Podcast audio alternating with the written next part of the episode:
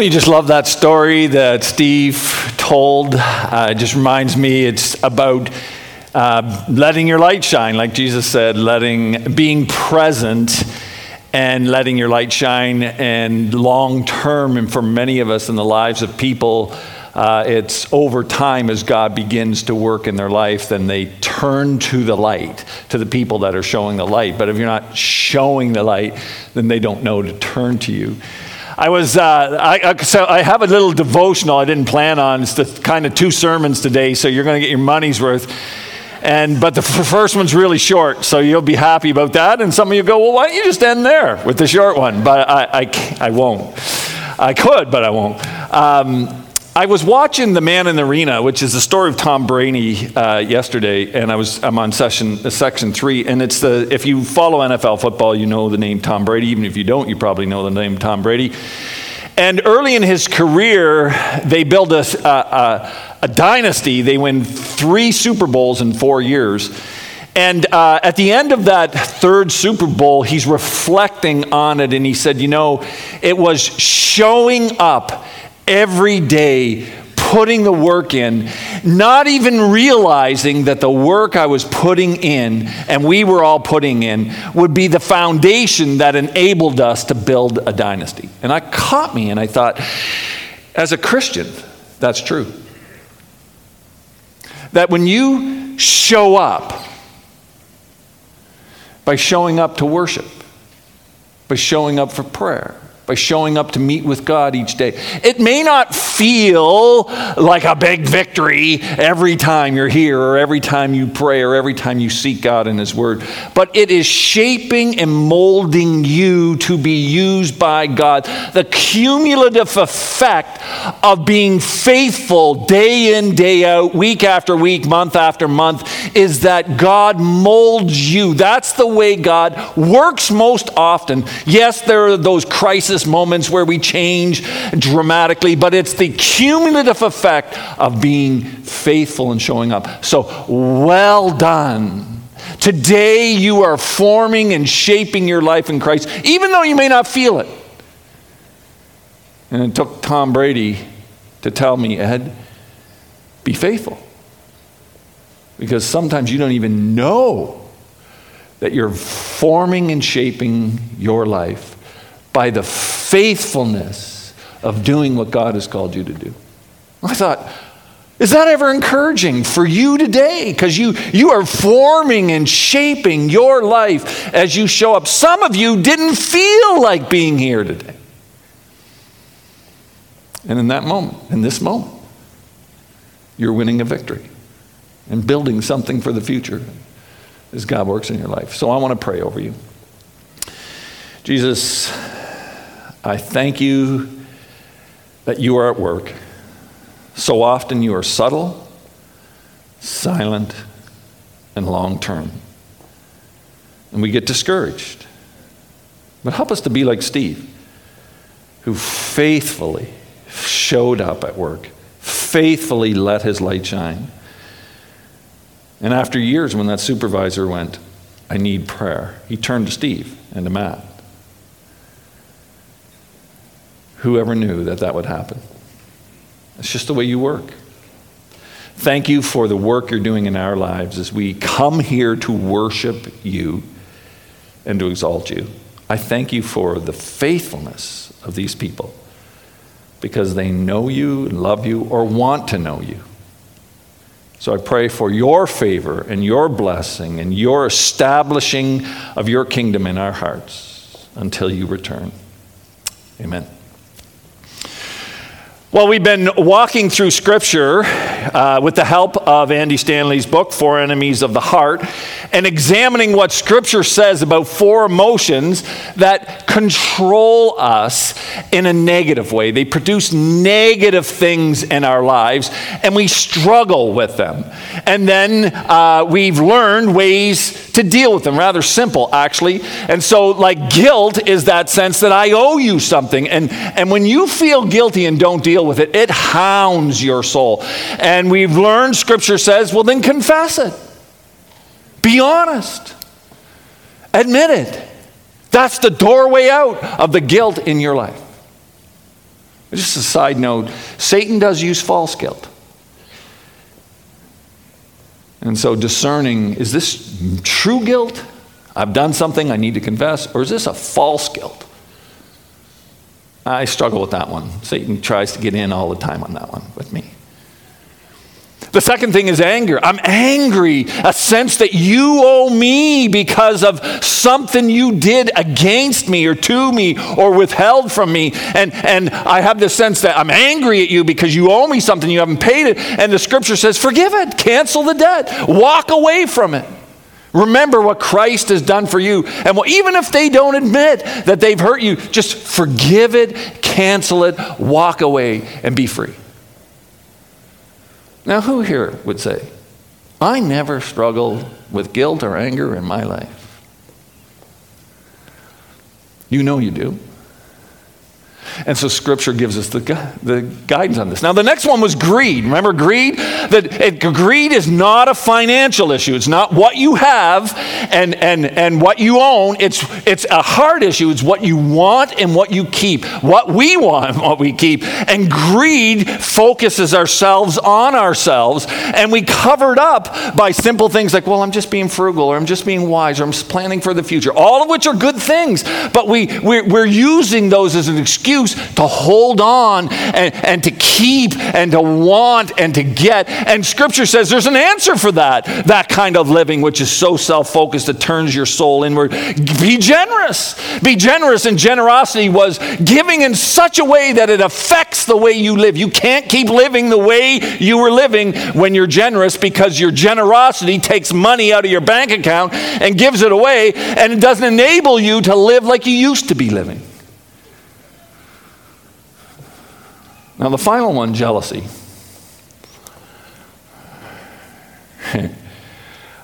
is the one that I deny the hardest.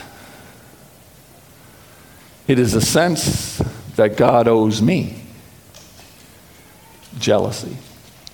God owes me. Now, I know what you're thinking. Well, I'm not a child anymore. I mean, yeah, you know, when I was in junior high, I was really jealous and, you know, I was struggling with that. But hey, come on, I'm an adult now. I'm not, I'm not jealous anymore. And I certainly don't think God owes me anything.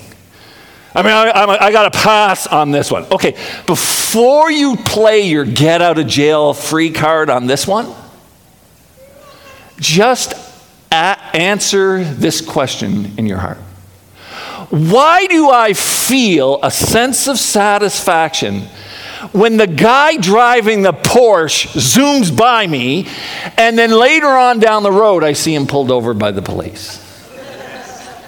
Why is there that smirk?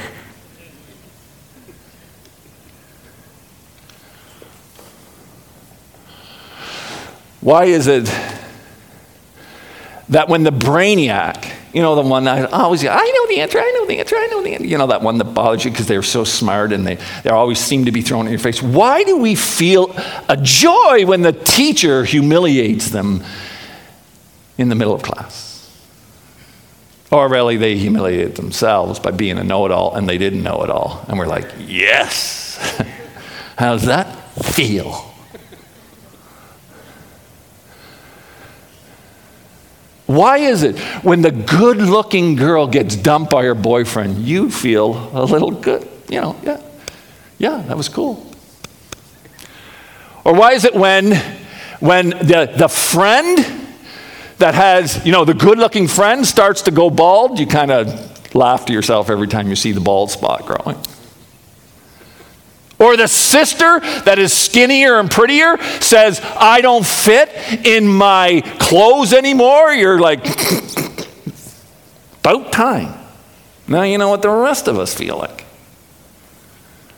Or the brother who was always smarter, always more athletic, always seemed to get the breaks. When he doesn't get the job of a life and inside you feel a little happy about that or a pastor bombs on his sermon and you someone feels really good that somebody that good gets to bomb what is that why do you feel that way What is that telling you about your heart? Well, Disney got it right. Disney knows what it is. Remember Toy Story 1? Woody is the king of the toys. He's Andy's favorite toy. And then, then Andy's mom plans a special party and gives him a Buzz Lightyear, the new and greatest story. And that becomes a- uh, Andy's favorite toy. Kind of, Woody isn't it anymore. And so, do you remember that story and what Woody does? Woody's going to betray Buzz and get him kicked off the island. And, and at the last moment, Belle convinces Woody that he is jealous of Buzz. And then recognizing it, he turns it all around, and the story is he, he rescues Buzz, and they got to get away from the, you know, that neighbor, the kid that takes all the toys apart, and get back to Andy. Disney knew that it was jealousy. How come we don't? But let me take it a little bit step further. Jealousy isn't just me wanting what you have, that's an expression of it. But the truth of the matter is, I don't really mind if you're prettier or smarter or if you're rich or if you're, you know, good looking or successful. I just want to be prettier or better looking or richer or, or more successful. It's not that you can't be that, it's that I have to be more. And so, I know you can't make me prettier or better looking or richer or smarter, but there is somebody who can.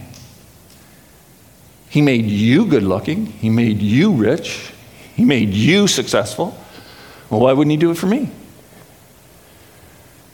See, that's why jealousy is a sense. Ultimately, in the heart of it, is that God owes me.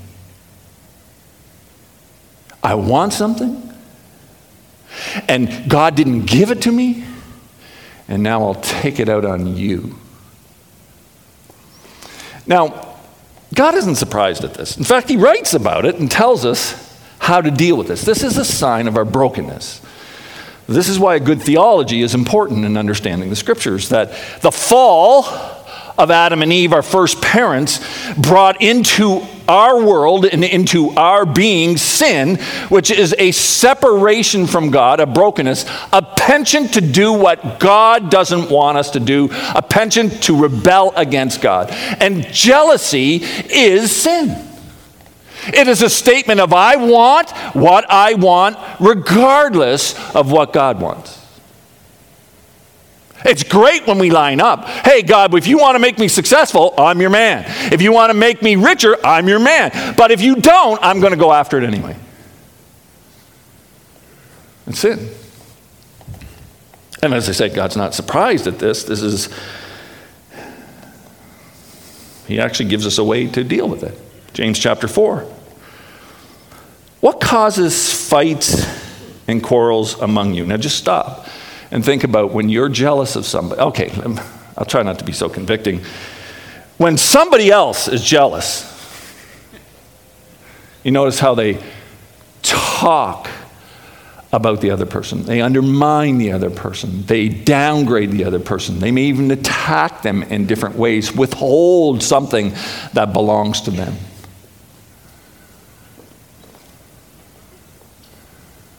A boss who should be helping his sales uh, agent or a salesperson to succeed withholds and makes obstacles in the way because really he's jealous that she is so su- successful.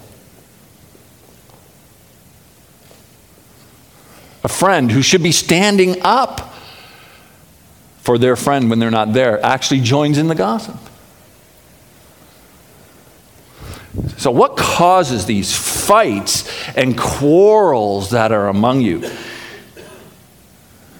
So, if you don't ever have any quarrels and fights in your relationships, you got to pass now. You can check out. In fact, go ahead, walk right out right now. We want to see those of you that are that good that you never have fights or quarrels. This is universal. And James says, God says through James, don't they come from your desires that battle within you? You fight and quarrel with others because you want something they have. You may not even have identified it. Sometimes we react just out of pure emotion. We don't even know why we don't like that person. And James says, Well, let me tell you why. They come from what you want inside that battles within you. You desire, but you don't have. So you kill. Now, this is the subtlety of James. James is not suggesting, hey, if you haven't killed anybody, then this clearly doesn't apply to you. James, in his writing, is so, so inspired, so good that he's forcing us to ask, well, what do you mean we kill? And if you think about it, jealousy is the very first sin out of the garden. You remember the story, Cain and Abel? Oh, no, murder was the first sin. Uh uh First sin was jealousy. Cain and Abel brought their offerings to God. God blessed and favored Abel, but he didn't Cain. And Cain got what? angry and jealous of his brother. And God says, Hey, sin is knocking at the door of your heart through your jealousy, but you must control it. And he didn't, and he killed Abel. And James is referring to that to say, hey, when you have that feeling inside that you don't like somebody or you want something that they have, sin is knocking at the door of your heart, and you will either control it or you will give into it and attack that person somehow.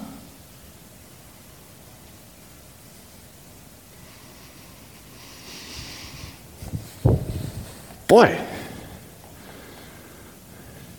James is so insightful. You covet, but you cannot get what you want. So you quarrel and fight. This actually tells us, gives us, James gives us a really good insight to jealousy. Can't have it, and so now I take it out on the people around me that have it. And it reveals that the natural man, the natural woman, the flesh within us believes that I'll be happy if I can get something from you. If I can get what you have, I'll be happy. Huh. Really?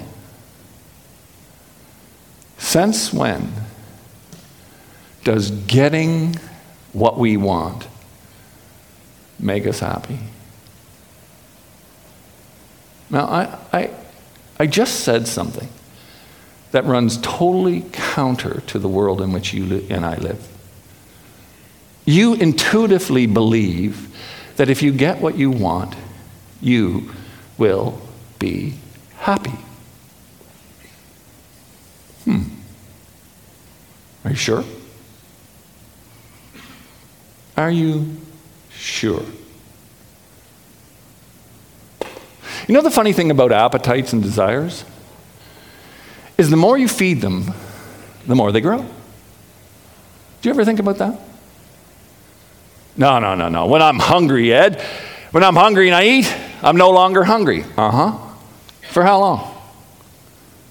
In fact, have you ever noticed that if you eat more, then you're hungrier later on? Has anybody had this experience? Crystal and I do all the time. We eat at night and we wake up hungry. We're hungry at night and don't eat, and we don't wake up hungry.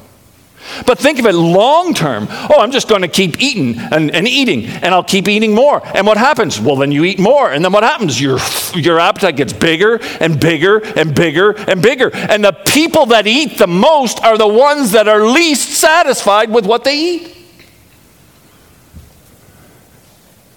Do you ever think of that? That the more you feed appetites and desires, the more you have to have them? That's why fasting is such a good spiritual discipline. You're saying no to your body. So you control it rather than it controlling you. so, Margaret, our office assistant, uh, went off sugar. Now, I don't know why. Some of you do this. I don't know why you would go off sugar. Actually, I do. I just don't have the discipline to do it. But she went off sugar. So, no sugar or cream in her coffee, no chocolate, no candies, no chocolate, no donuts, no chocolate, you know, all that kind of good stuff. None of the, none of the good stuff. And when she first told me, I was like, come on, you're kidding me, right?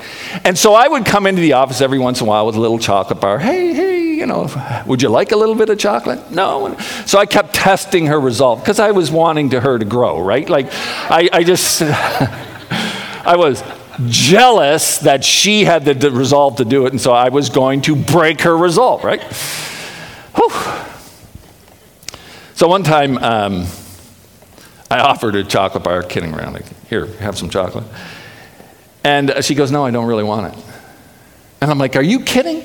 You haven't had chocolate in years. And you don't want it? She goes, You know, at first, when I, was, when I stopped eating sugar, it was all I could think about. But I broke through, and she goes, Now, even if I take just a little piece of chocolate, it's sickening to me. It's way too sweet. It saps my energy. I have no desire. Remember what we're, ta- we're not talking about sugar. We're talking about desire. That the more you feed an appetite, especially a sinful appetite, the greater it gets. Actually, it works the other way. The more you feed a good appetite, the greater it gets. The more you hunger after God, the more you want God, the more you hunger after God. The more you hunger after sin, the more you want sin, and the more you go after it. Isn't that funny? And that's what James is talking about. You want it, and so you quarrel and fight. Okay, smarty pants, what should I do? James being the smarty pants. You do not have because you do not ask God. Oh, oh, oh. I don't have it because I don't ask God. Well, James, that sounds like the dumbest thing you could say. Because what if I want more sex? What if I want more money? What if I want more success? What if I want more popularity? I'm supposed to ask God? Awkward. Aren't those the things I'm supposed to sacrifice? Aren't they the bad things for a Christian? Actually, no. All of those things are gifts God gives to people in the measure He determines. Every one of the ones I just mentioned. The problem isn't the what, the problem is the why. Watch what He says. When you ask, you do not receive it because you ask with wrong motives that you may spend what you get on your pleasures. Oh, Hmm. It's not the what, it's the why. Now, I wish I could say I was immune to this, but I think I've been preaching long enough and told you enough dep- deprecating stories about myself. You know, Ed, how are you struggling with this, right? So, in my world, significance and success is growing large church. And so, in my heart, in my 30s and 40s, so by the way, I just want to say there's nothing wrong with a growing large church. There's nothing wrong with the blessing of God being on a church, bringing people to Christ, growing people, people sharing their faith, and, and the kingdom of God being built. That's what the kingdom's all about. However, it's not the what I wanted, it's the why I wanted it. That's the problem.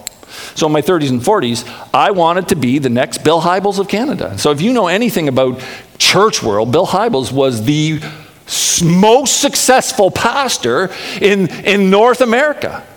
Him and Rick Warren. I mean, he had it. Like he could preach and he could lead and he had influence and he was speaking at conferences. He was writing books. And, he, you know, when Bill walked into a room, everybody was like, oh, it's Bill. And that's what I wanted. That's what my heart was after.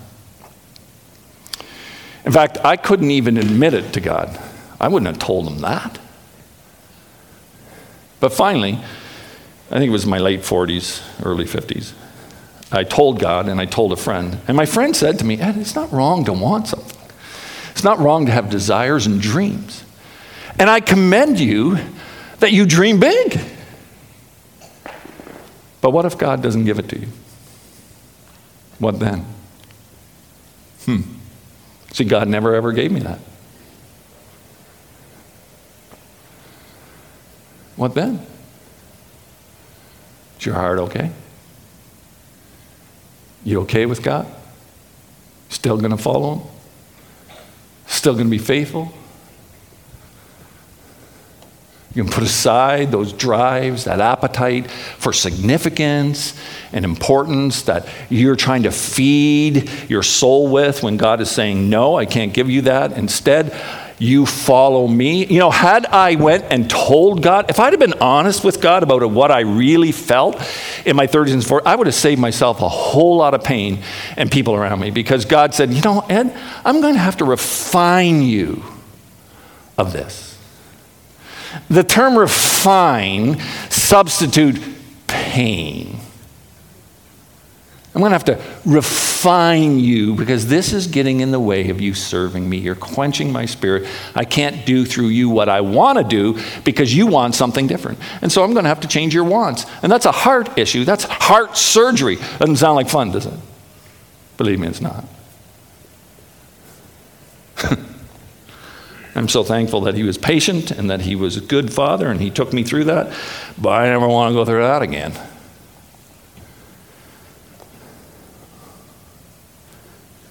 See, it's not what we want, it's why we want it and why we pursue things. Because we believe in our heart, if we get that desire, we will truly be happy. And is there any happiness outside of God? So that's what James is suggesting. Look what he says next. He says, Now you adulterous people. Not really a nice thing to say about somebody, right? Hey, how are you? John, good to meet you, you adulterer.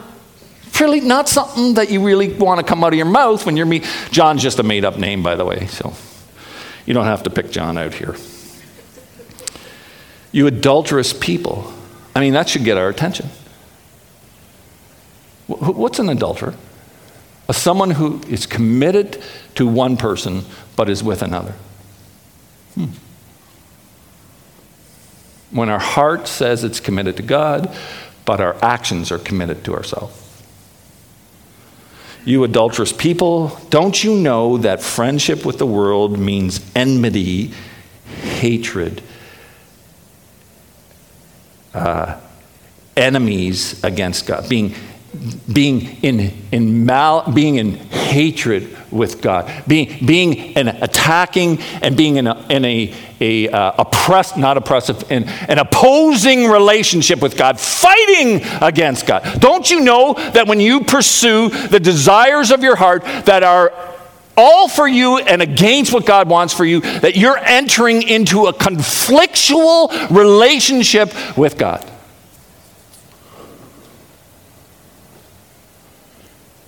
That doesn't sound like a good idea.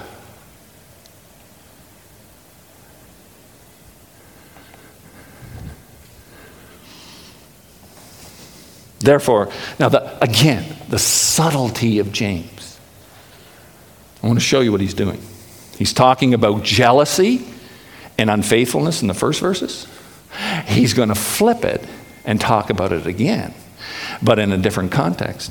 You adulterous people, and he says, therefore, anyone who chooses to be a friend of the world, meaning anybody who pursues the things of this world to find fulfillment outside of God. That's what he's talking about. When you get your value because you're, you, you think you're important or you're significant because you're pretty or you're richer or you're smarter or you've got a bigger church, when you start going down that road, you're fighting against God and you're being unfaithful to God. He says, Do you think becoming a friend of the world, you become an enemy of God? Or do you think Scripture says without reason that He jealously, look at that word, God is jealous that he jealously longs for the Spirit he has caused to dwell in us. That God has deposited his Spirit within us, and he has got to work to make us complete, full, mature, righteous people. But when we pursue things that he says no to, we are fighting against God. It's like when a husband finds out his wife is being drawn to another man, he gets jealous. Or a wife finds out that her husband is now starting to flirt flirt with another woman, she gets jealous. There is a thing called righteous jealousy, and it motivates the one who's being cheated on to do something to stop and hold the person accountable to the covenant that they made and the promises that they made and the integrity of their family and the care for their family. And that jealousy is a righteous jealousy in that context. And James is saying, You're jealous and you pursue what's evil. God is jealous and he pursues what's good.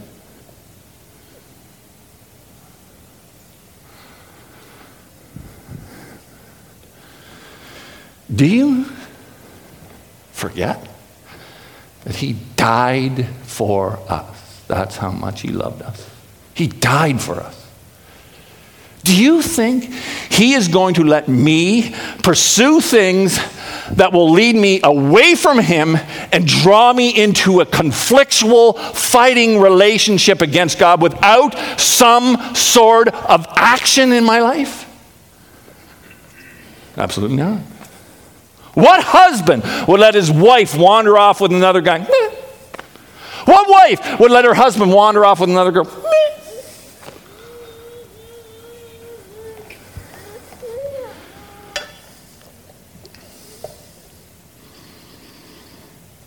Now, watch this verse. But he gives more grace.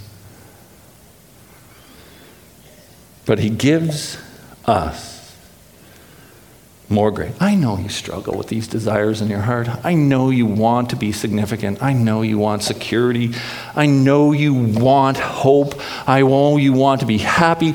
I know you want to be fulfilled. But that only comes in me. Feeding these appetites and pursuing them will only make you emptier, will only empty your life of any good, will only lead you away from me, who is the true author of life, who truly gives life that is meaning. I know you want that, and I give you more grace so that you can fight these things. And that's why scripture says God opposes the proud, but he gives grace to the humble. He opposes those who fight against him, but he gives grace to the humble gives grace. Submit yourselves then to God. Resist the devil. Huh? Boy, just as the devil was working in Cain through the jealousy, he's working in us through jealousy. Submit yourselves then to God. What's that look like? Well, I think the first thing that it looks like is that I go, God, I'm going to ask you. Instead of just going after things and following the emotions in my heart, I'm going to bring my desires to you. And then whatever you say, that's what I'll pursue. I want more money. So I'm going to pray about that. I'm going to fast about that. I'm going to talk to others about that until I get a sense that either you're leading me into a new opportunity or I need to be content with what I have. And so, God, I'm going to come to you with that. I want more sex. I'm going to bring that to you. I'm going to talk to you about it. I'm going to talk to whoever I might need to talk to. I'd be careful how broad you go with this one, a counselor, somebody I can trust. And I'm going to talk about that. If I'm single, then I guess I'm going to wait and honor you. And if I'm in a marriage where this is a struggle, well, I'm going to get help and I'm going to seek you. I'm not going to go outside and try to fulfill this desire that I have in a way that's dishonoring to you or my spouse. I'm going to trust you. I'm going to trust you. I'm going to trust you. That, isn't that the Christian walk? Boy, I really want this. I'm going to trust God.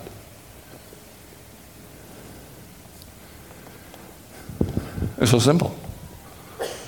Talk to God about it. I, well, I, I, I know it's hard. I mean, I don't want to talk to God because He might say no. Yeah, but isn't that the trust part? Like, if God says no, isn't that what's best for us? Isn't that the way I honor Him? And he gives more grace. And so that if I'm willing to humble before him, it says he shows favor to me. He will give me what I need to walk through this in success. And by the way, when you get through it, you look back and you go, I would have been a fool to pursue that and not trust God. I am so thankful I pursued God. In the moment, you don't feel that way, but the cumulative effect of obedience and grace is it changes your heart and you see what is true. You know another way to submit ourselves?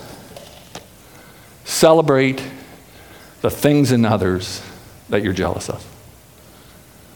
When, you, when your sister comes, you know, you meet for a family get together, and your sister, typically always the same, looks like a knockout, instead of grumbling, say, Man, you look good. That dress, that bathing suit looks really good on you.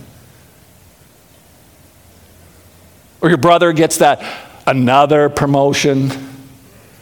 Hey, man, I'm so happy for you. That's fantastic. I've been praying for you that God would use you. This is a great opportunity. Your friend gets an inheritance.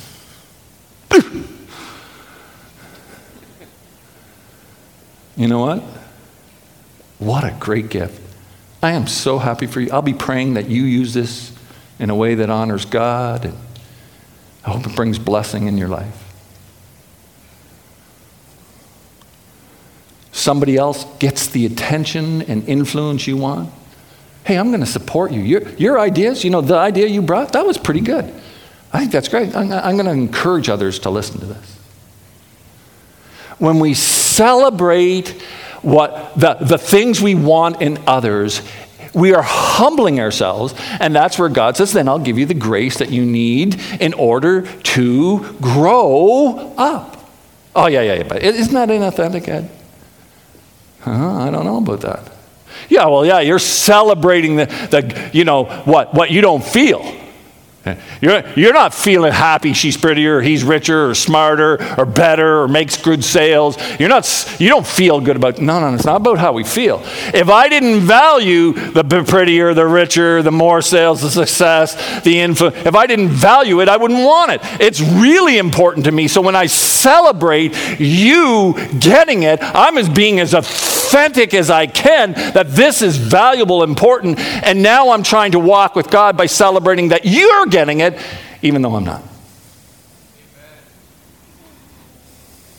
Thank you. That is walking with God. So, these four emotions control us. They're negative, they will keep us in bondage. But when we're guilty and have a sense that I owe somebody something, confess it.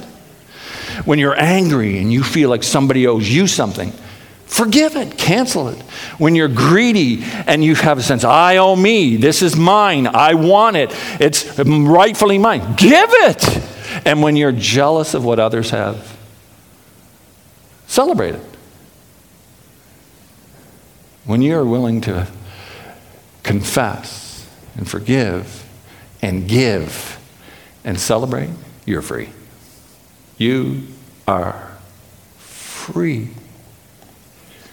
Tired of living under the bondage of these? Then just do what God says. Let's pray. Jesus, I thank you for the truth of your word. I thank you for what I learned through your word and through the book that I read, Andy Stanley's book, and how powerful it was and is in my life. And I pray that it'll have that same effect, that your word will bring us closer to you. you. We will recognize the truth of what's going on in our hearts and then trust you with it. In your name I pray. Amen.